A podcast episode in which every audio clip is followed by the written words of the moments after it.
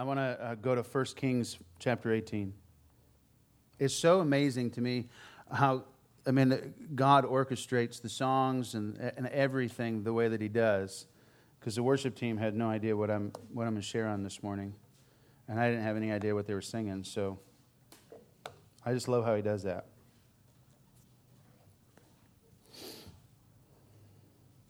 We're going to go to 1 Kings 18, and we're going to start in verse 17.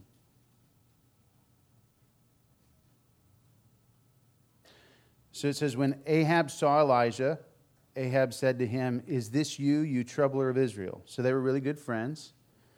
And he said, "I have not troubled Israel, but you and your father's house have, because you have forsaken the commandments of the Lord, and you followed the Baals. Now then, send and gather to me all Israel at Mount Carmel, together with 450 prophets of Baal and 400 prophets of the Asherah, who eat at Jezebel's table." So just a quick, because I think it's important, because it's going to kind of the theme here, is a quick recap of who Ahab, okay? Just kind of give you a little bit of a snippet of his character.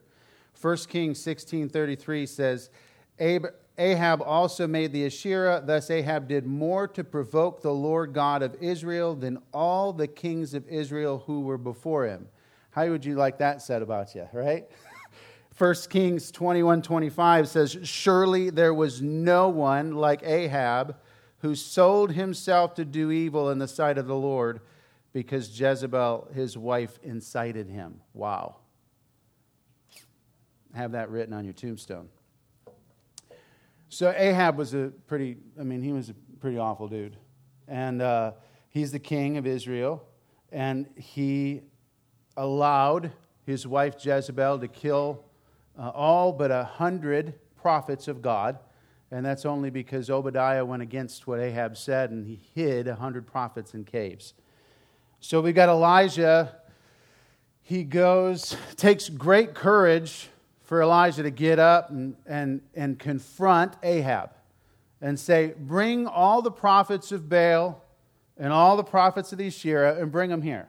We're going to have a little party. We're going to have a little fun." So Elijah he gets them all in one spot, and Elijah he pokes at him a little bit. He says, "Why don't you go ahead and let's see whose God is greater? Why don't you build an altar to your God and get a burnt offering, and let's see if your God shows up to burn up the offering, and then I'll do it and see if my God shows up." So he sits there and he nags at these guys. He says, "Maybe your God's sleeping," because they're building it, they're praying all day long, praying up to who knows what for this offering to be burnt up, right? Nothing happens. So Elijah rebuilds the altar of God, which had been torn down, which I think that's kind of the theme of 2020. And that, to me, that's just my opinion, is that God is rebuilding his altar. I think that's what we're doing here. Rebuilding the altar of God, tearing down the idols. So our focus is on him. So Elijah rebuilds the altar. He gets all the wood, and he gets the offering, and he puts it on the altar, and then he tells them to come and drench it with water. And they drench it with water, so it's absolutely soaked with water, and he prays, and fire comes down from heaven and burns up the stones, the everything. And then he says, all of Israel finally, they fall on their face, they worship God. And then he says, "Gather up all the prophets of Baal and Asherah and kill them." So he wipes out all the prophets of Baal and Asherah. And then he prophesies that the rain is coming before the cloud shows up.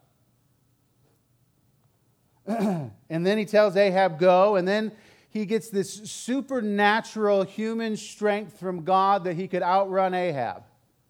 He's like the Flash. I've never seen that or even read any of the comic books, but he's like the Flash. He's crazy fast. All of this happens. I mean, this is what a day, right? I mean, this all happened in a day. He calls down fire from heaven. He wipes out all the prophets of Baal. And then, even if you go to the previous couple chapters, he raises the widow's son from the dead. He prophesies the drought. God supernaturally feeds him with birds, takes care of him. I mean, you'd be on cloud nine, right? I mean, woo! I just called down fire from heaven. I mean, do you watch those other guys? They're dancing around and playing around. And then I had them all killed. And I said, Israel's not going to worship Baal anymore. We're going to worship God. And then he ran with superhuman strength. I mean, come on. What a day, right? Like, you would feel, I'd be like, I'm done. Take me now, God, right? I mean, that's like the pinnacle of my life right there. But you'd feel invincible. God showed up. I knew he would, but he showed up. The power fell and his glory was seen by all of Israel. And they fell on their faces and worshiped him again. Come on. And then, so, listen, I mean, I think, to me, what's next, right? I mean, Jezebel kills all the prophets. I'd be like, I'm going after Jezebel now, right? Like, I mean, I just killed all the prophets of Baal and shear all her guys. Now it's her turn, right? Like, it's just, I don't know. I mean, I can't even fathom all of this happening, right? But if it happened, I'd be like, it's a good day. I'm gonna keep going, right? We're going to keep pressing on. Watch what happens in chapter 19. Now, Ahab told Jezebel all that Elijah had done and how he had killed all the prophets with the sword. Then Jezebel sent a messenger to Elijah saying, "So may the gods do to me and even more if I do not make your life as the life of one of them by tomorrow about this time." And then what happens? Verse 3, Elijah, and he was afraid and arose and ran for his life and came to Beersheba, which belongs to Judah, and left his servant there. But he himself went a day's journey into the wilderness and came and sat under a juniper tree, and he requested for himself that he might die and said, "It is enough now, O Lord, take my life, for I am not better than my fathers." Wow.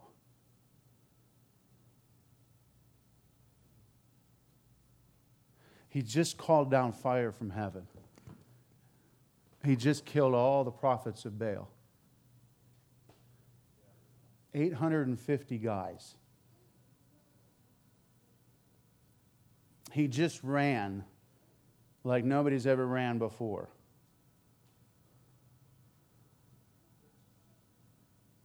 And because Jezebel threatens him, he runs and hides. You ever had that happen in your life? You ever had this really incredible encounter with God? And then the next day, it seems like it never happened.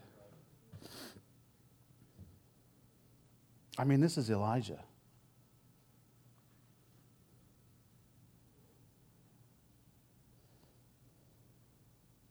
So then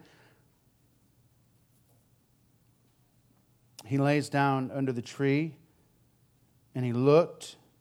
God, an angel touching him, said, "Rise and eat." And he looked, and behold, there was at his head a bread cake baked on hot stones and a jar of water. So he ate and drank and lay down again. So God never stopped supplying, even in his fear. Even when he ran, God never stopped supplying. So Elijah rose and ate and drank, and he went and found a cave, and he lodged there. And behold, the word of the Lord came to him, and he said to him, What are you doing here, Elijah? You ever lived in a cave? You ever ran to get away from life for just a moment? You stopped all communication. You said, I'm just going to rest here in this cave where nobody can see me, nobody can find me. Nobody knows what's going on. I'm not going to call or tell anybody that I'm scared. I'm just going to rest here in the cave, and I'm going to pray that God kills me because I don't want to live anymore. I'm scared. People are mean to me. I mean, that's true. It sounds funny, but true. People are mean.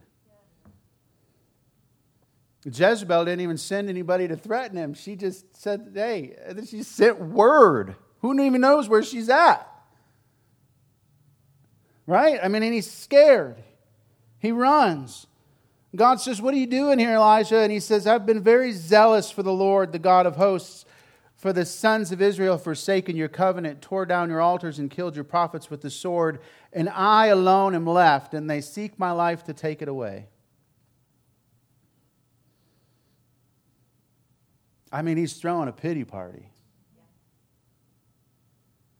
You ever thrown a pity party for one?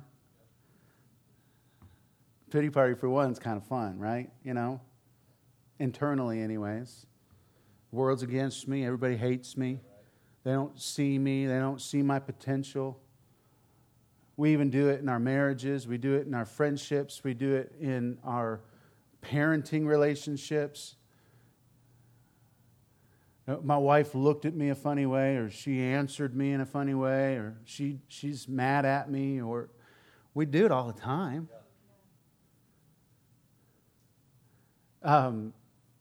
Jay, my mentor, and Jay Jellison, he says, you can't afford to have one thought in your mind that doesn't come from God.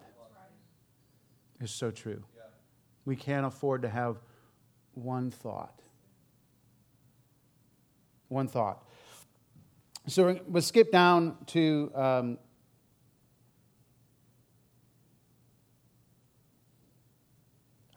verse 15.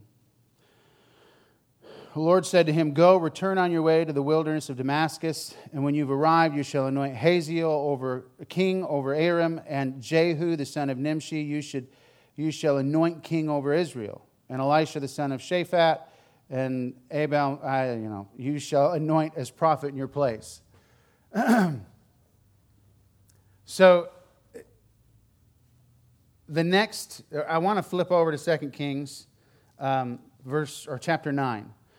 So, Elijah is supposed to anoint Jehu as king of Israel. And Jehu's not a real well-known king of Israel, but he did some pretty substantial stuff. And we actually, when I was raising up as a Christian and living in northern Michigan, we actually would call ourselves Jehus as warriors, because Jehu was a warrior. He was a captain in Israel's army, and he was a fierce, fierce warrior. And his heart was after God. So we're in 2 Kings chapter 9.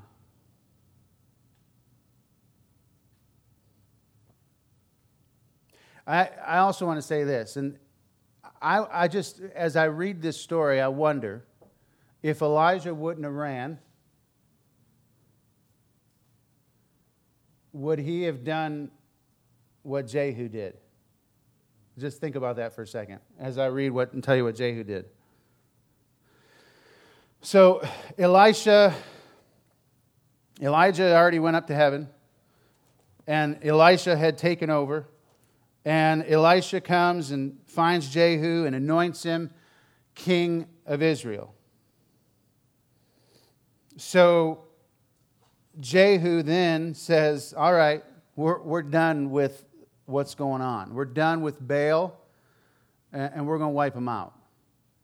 So Jehu goes and finds Joram, which is the king of Israel, current king of Israel, which is the son of Ahab. Remember who Ahab was? He goes and finds him, and he kills him.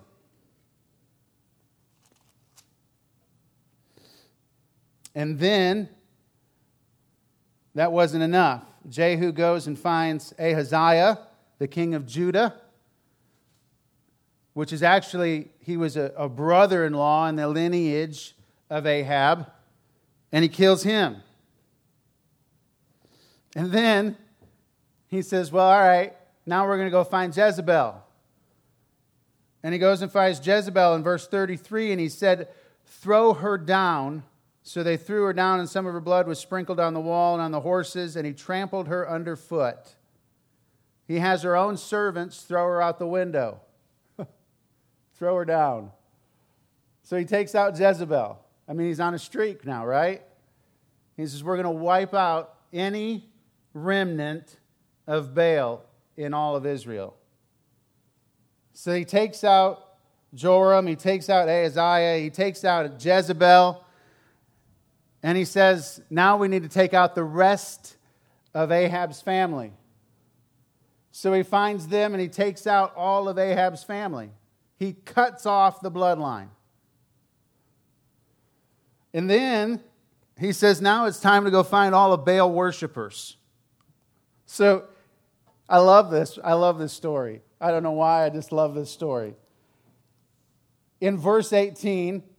it says, then Jehu gathered all the people and said to him, Ahab served Baal a little, Jehu will serve him much.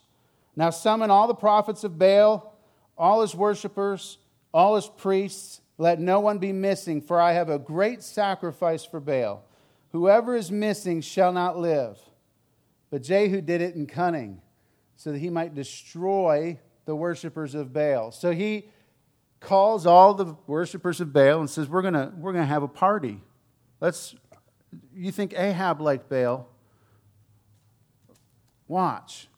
So he kills, he wipes out all of the Baal worshipers. And it actually says in verse 28, it says, thus Jehu eradicated Baal out of Israel.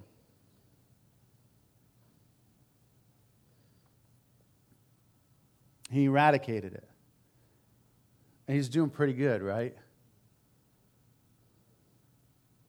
But then you drop down to verse 31, and it says, but Jehu was not careful to walk in the law of the Lord, the God of Israel, with all his heart.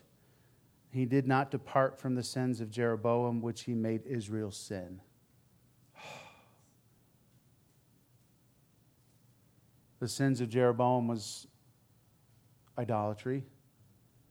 He didn't worship Baal, but he made other idols and worshiped them as gods. So you've got Elijah, probably one of the greatest prophets to ever walk the earth, has one of the greatest days that you could ever imagine, sees God show up, and he runs because he got threatened because someone didn't like him. And then you've got Jehu that wipes out all of the rest of the lineage of Ahab, wipes out all of Baal in Israel, and says, we're going to serve God. He started really well, but he didn't finish well. So somewhere along the line, he decided it was easier to give in.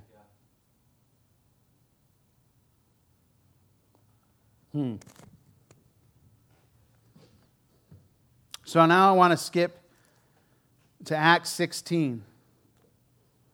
And we're going to go to verse 22. Now, Paul had just won the very first convert in Europe. So he just brought the gospel to an entire continent. Whew.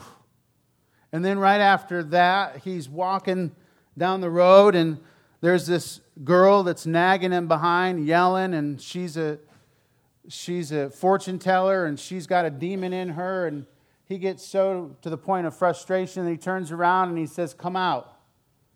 and he cast the demon out of her. So he just won the first convert to a continent, and he just cast out a demon. And then what happens? Acts 16:22, the crowd rose up together against them, and the chief magistrates tore their robes off them and proceeded to order them to be beaten with rods. When they had struck them with many blows, they threw them into prison, commanding the jailer to guard them securely. And he, having received such a command, threw them into the inner prison and fastened their feet in the stocks. I like to put things into perspective when I read the Word. Okay, I like to kind of put myself in those types of positions to go, what would my response be? And I gotta say, I gotta be honest, I think my response would be just a little bit different. I'd be like, you got to be kidding me. I mean, God, what'd we just do? And now I'm in prison. Why? Does this make any sense?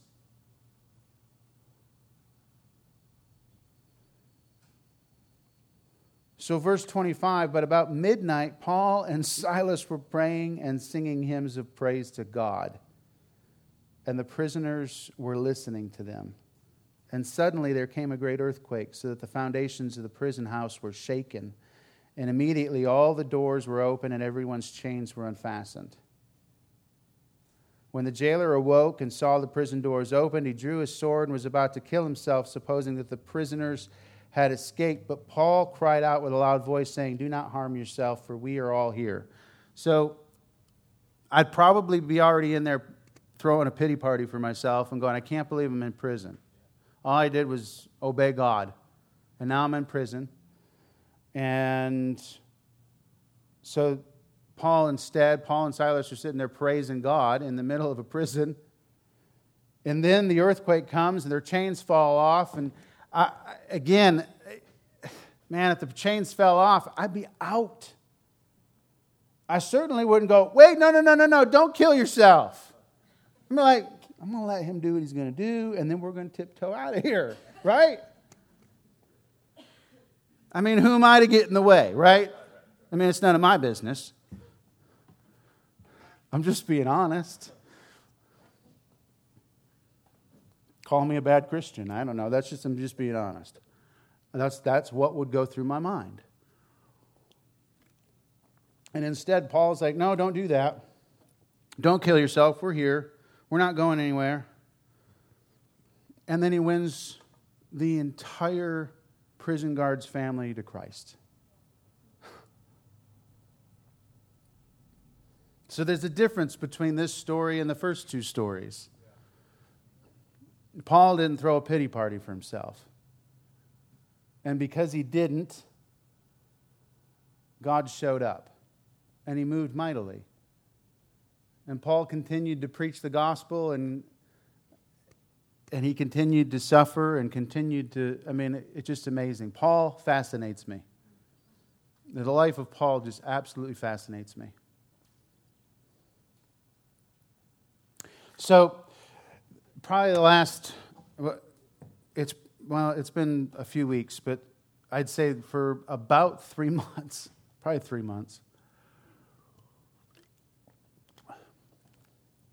over the summer, 3 months, I decided that I was going to throw a pity party for myself.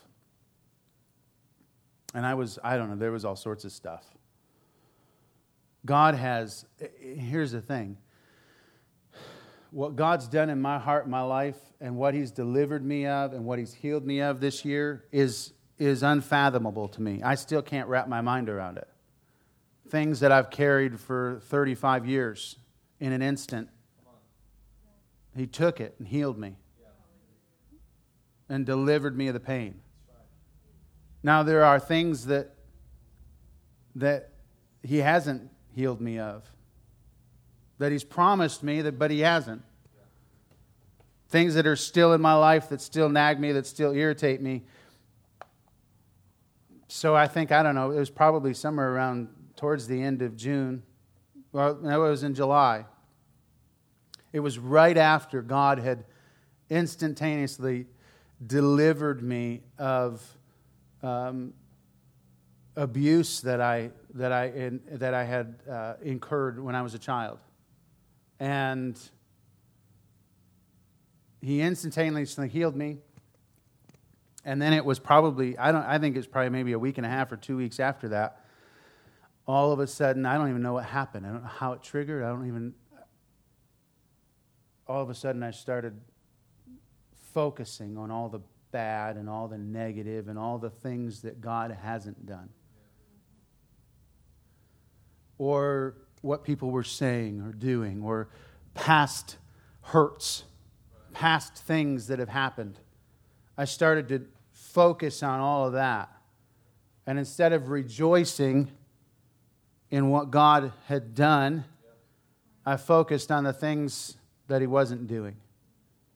The things that I know He promised me that He was going to do. Now, I'd like to say, well, I can blame this or that, but really it just comes down to me. I chose to focus on the things that I shouldn't have focused on. I chose to allow the enemy's voice to become louder than God's in my heart. I didn't go out and sin or return back to anything that I have been delivered of, but I missed what God wanted to do in the moment because I was so focused on the things that He wasn't doing. We live, the world today is so easy. There are so many outside influences, so many things that say, phew, where's God? I mean, you get on Facebook and you see the funny memes of, you know, one of the latest ones that I kind of enjoy with the if 2020 was a slide and it was a cheese grater and the kid was going,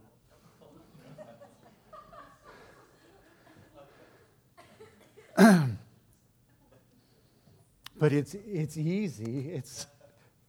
It's easy. I love those memes. I really do.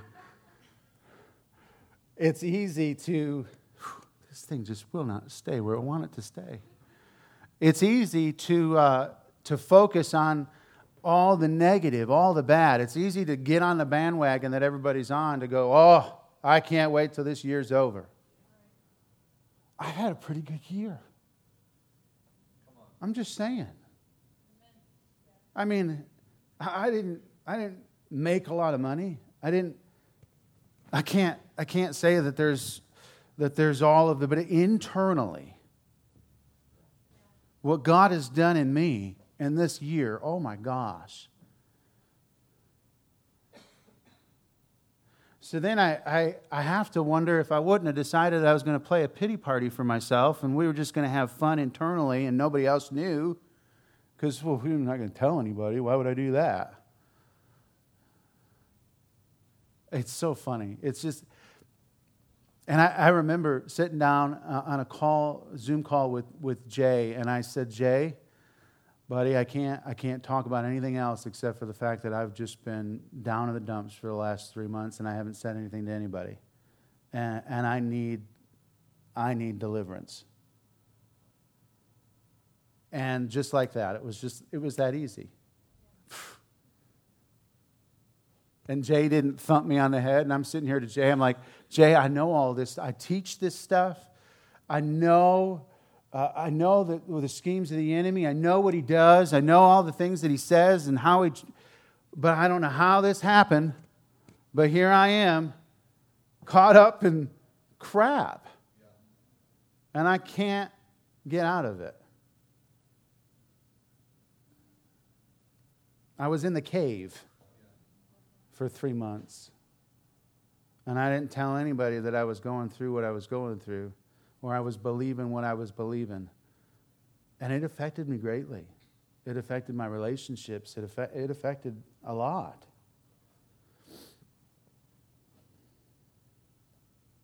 So 2 Corinthians 10:5 says, we are destroying speculations and every lofty thing raised up against the knowledge of God, and we are taking every thought captive to the obedience of Christ.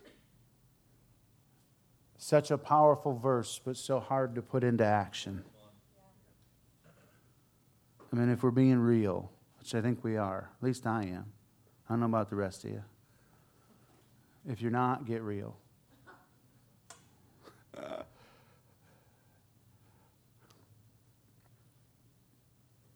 It has to be violent.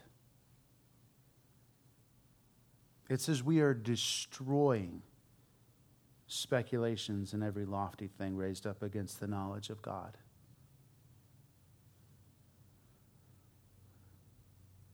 I don't know how many thoughts a person has in their mind every day. I know some people think about more things than others. For me, I have this nothing box where I can get in there and not think about anything for hours at end. Guys just have that ability. Women don't. But they just don't. Our brains are wired differently. But with all the thoughts that we have and all the external influences that we have, that we listen to, that we see on social media and the news, talking to people at my work,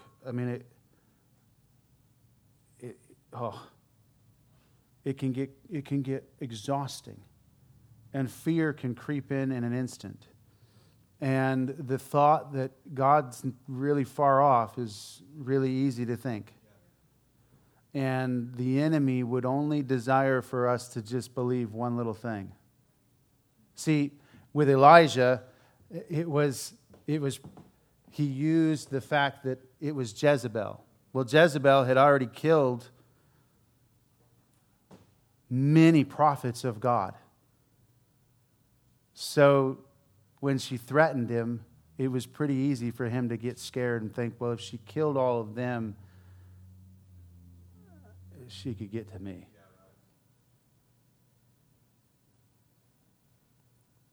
So the enemy always uses those small things, the reality of our situation, to get us to believe a lie. See, our situations are never bigger than what God has the ability to do. But the enemy would rather us believe that it is. And he uses things from our past, things that have happened to us, to bring that into truth in our mind, even though it's not truth. Right? Am I alone in this? I know I'm not alone. So don't you... And he does it every day. Every day. You can't... I've come to realize more and more and more that no matter what you do, the deeper you go, the harder it gets.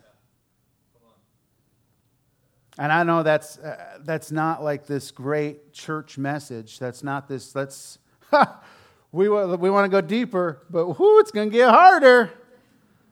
Come on, come with me. It's not. But the fact is the enemy knows the potential that each and every one of us have, because we're created in his image. And that if we truly die to everything that we need to die to, and we would be resurrected in Christ, we'd have his mind. We'd have his thoughts. We'd have his heart. We'd have his longings, his desires. And the enemy knows that if that gets unleashed in our life, what kind of damage we're going to have the ability to do to his kingdom. He knows that. So that's why he whispers. That's why he whispers lies to deceive us into thinking that our situation is bigger than what God can do. Or into believing that the world is... It's going to hell in a handbasket, and we can't do anything about it. We just need to hunker down and make sure that we have Jesus.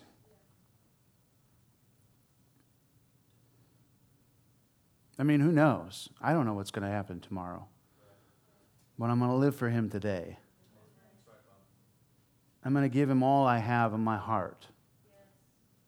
And I'm going to choose to believe what he has to say to me instead of what the enemy has to say to me.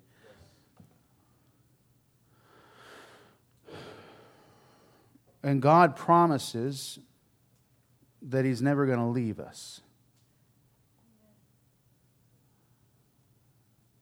Even though it feels like he's not around sometimes. Deuteronomy 31:6 says, "Be strong and courageous. Do not be afraid or tremble at them. For the Lord your God is the one who goes with you. He will not fail you or forsake you." Matthew 28:20, "I am with you always, even to the end of the age." Always. Usually when he becomes distant, it's because we've moved, not him. I mean, truthfully. When he becomes distant, it's because we've moved, not him. Isn't it? I love that we sang Defender this morning because he's our defender. No matter what's going on, no matter how we feel, he's our defender. And he's always right there to help us find ourselves. Come on. He's always right there to help us find ourselves. Because we lose ourselves. We lose sight of who he is sometimes. And we need help to realign where we need to be. So I want to go back to 1 Kings. I want you to go with me. 1 Kings 19.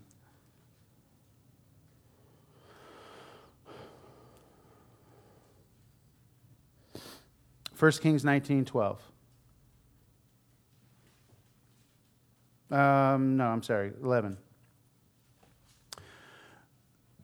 So Elijah's in the cave and he's hiding and he didn't want to live. And verse 11 says, "So he said, 'Go forth and stand on the mountain before the Lord.' And behold, the Lord was passing by, and a great and strong wind was rending the mountains and breaking in pieces the rocks before the Lord.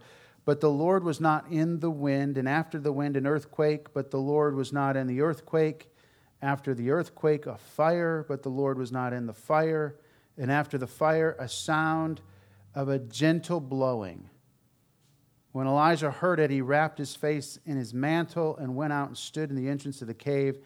And behold, a voice came to him and said, 'What are you doing here, Elijah?'"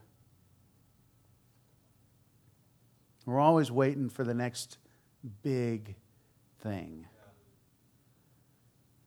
I've had this year, I think more and more and more, God has really worked on me to stop waiting for something big. I mean, there was been really two hard places in my life that God has delivered me this year, and I never saw it coming.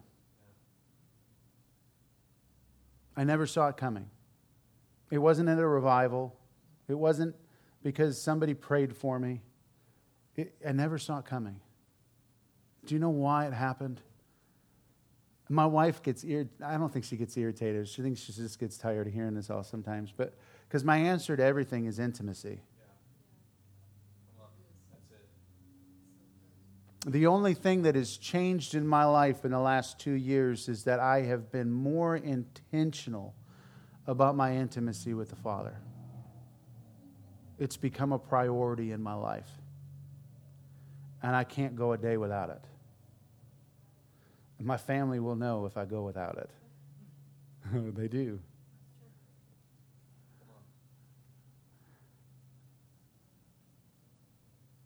He's in the big things. I mean,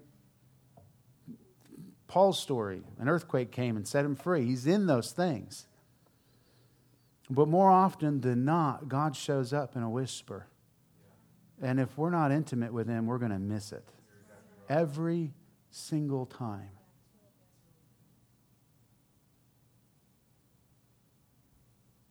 So I think it's easy sometimes when God shows up to think, We're going to go on to the next big thing. We're going to go on to the next big thing. We're going to go. And then we lose sight that we just need to rest. We need to wait for him. We lose sight that God is who he is. We can't get ahead of him.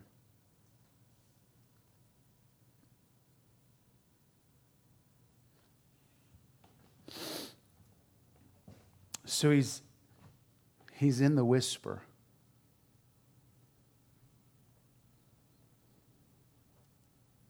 Isn't it incredible to me? That whole story of Elijah, God never stopped speaking. Elijah ran. He was fearful. But God never stopped speaking. And Elijah was able to hear him when he slowed down and was intentional and allowed himself to hear him. I really wonder if Elijah would have continued and wouldn't have gotten afraid, would he have been the one to wipe out Jezebel? I don't know. Maybe, maybe not.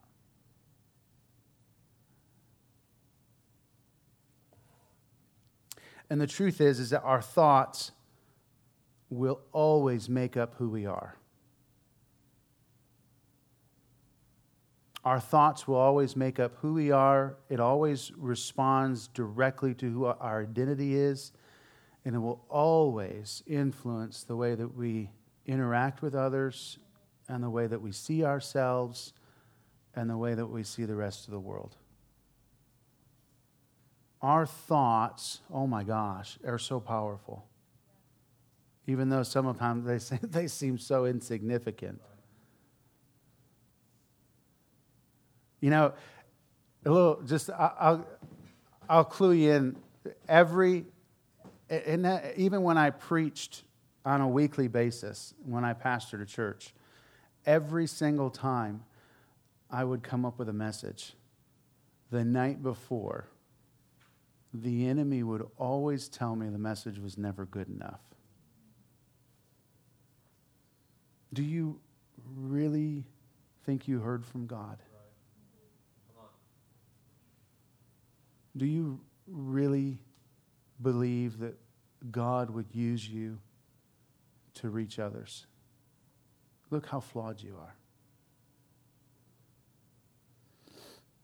Every time. It never fails. Every time. Last night, same thing. This morning, same thing. And there's always the tendency, there's always the temptation to say, you know what, you're right. I'm going to, let me look through, find a different. Right. Maybe I didn't. Maybe this makes no sense whatsoever. Even as I got up, I'm like, God, hopefully this makes sense. It makes sense in here sometimes, but not always when I... And I'm not one that writes... I put verses on here. So these are just verses. It's not even... I'm not one that says... It's always kind of like, we'll just see what God does. We'll just see. It's really hard to preach a message twice. Not that that's a bad thing, but I'm getting off track. The main thing is I think this morning God wants to redirect our focus on him and only him. We're going to elect a president in less than a month, 3 weeks, I think, whatever it is. And who knows what that's going to, I mean, but it doesn't, none of that depends. None of that weighs on who God is. Nothing that's happening in the world today weighs on who he is. He's the same always. And he promises that he will always be with us. Always. The focus is where are you? Are you with God or not? Oh, sorry. I just thought of a stupid movie. I'm sorry. I'm not going to say it right now. If you want to know it, I'll tell you later. It's nothing. It's See? You have to be careful. I love it, though. It's not a bad movie. It's just a really stupid movie.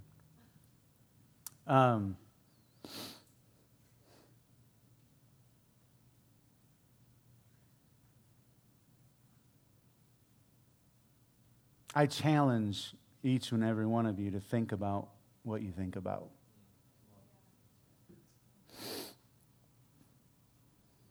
I mean, situations are hard. Trust me, I get it. It's and every day's a battle.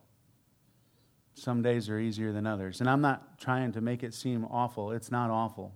I don't want to do anything else. I've lived the other way. I've lived in the middle. I've lived over here. I've lived over... There's nothing like communing with God. There's nothing like it. So think about what you think about.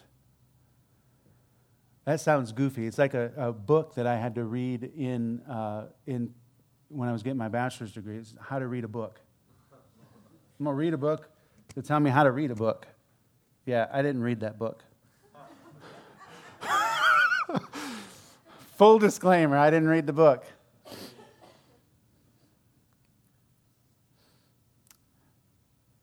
But think about what you think about on a daily basis, moment by moment.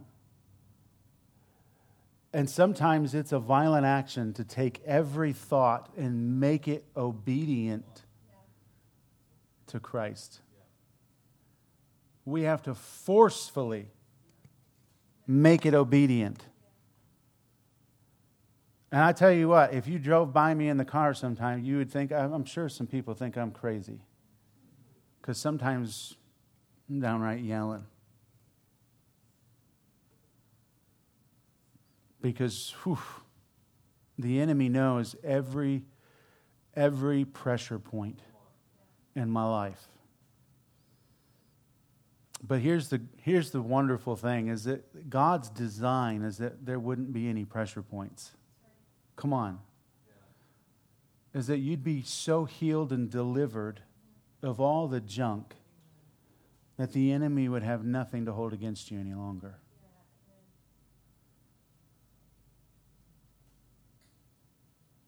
So it's time to get out of the cave.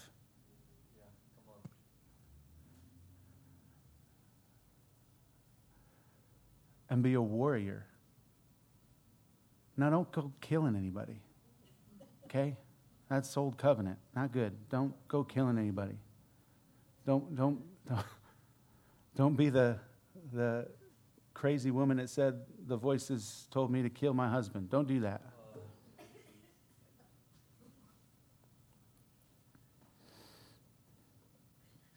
But stand up. Stand up and say, devil, you can't make me think any less of who I am, because I'm his. And he died for me. He thought I was worthy of that.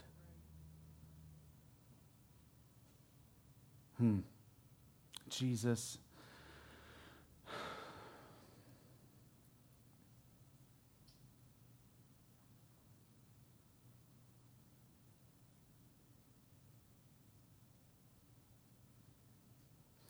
I just see you touching areas of our lives and our hearts that need healing. Wounds that the enemy likes to rub salt in.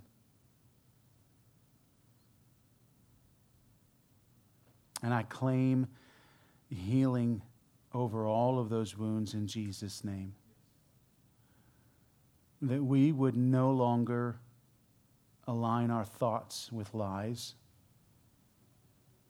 but our reality would become your reality. That your voice would be the only voice we listen to. That we wouldn't hide, we wouldn't run.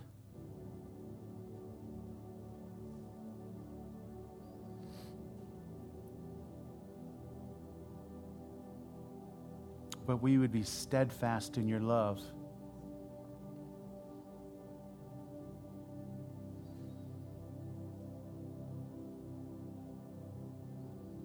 And then our desire, first and foremost, would be intimacy with you, getting to know you,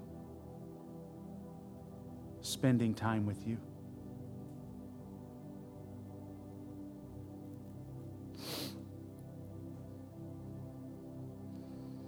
That we would just rest in your presence. We'd flow with you and not against you.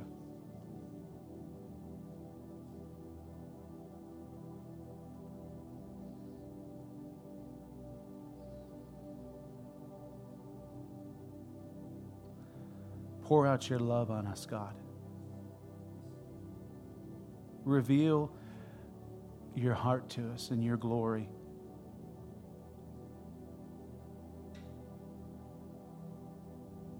And may it become our resting place. The place that we do life from. The place that we respond from.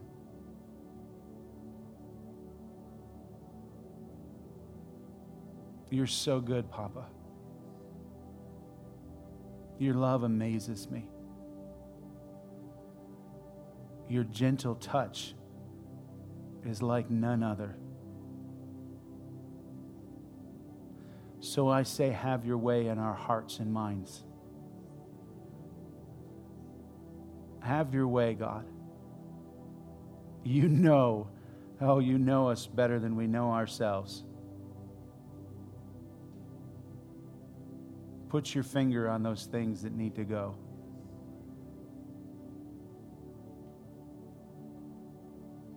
Would your altar, God, be repaired in our hearts?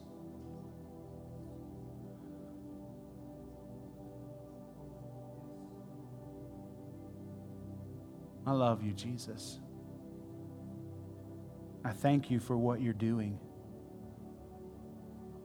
And I'm anticipating of what you're going to do. Your hands are not tied.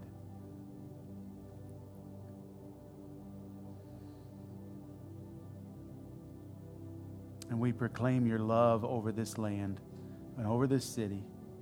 In Jesus' name, amen.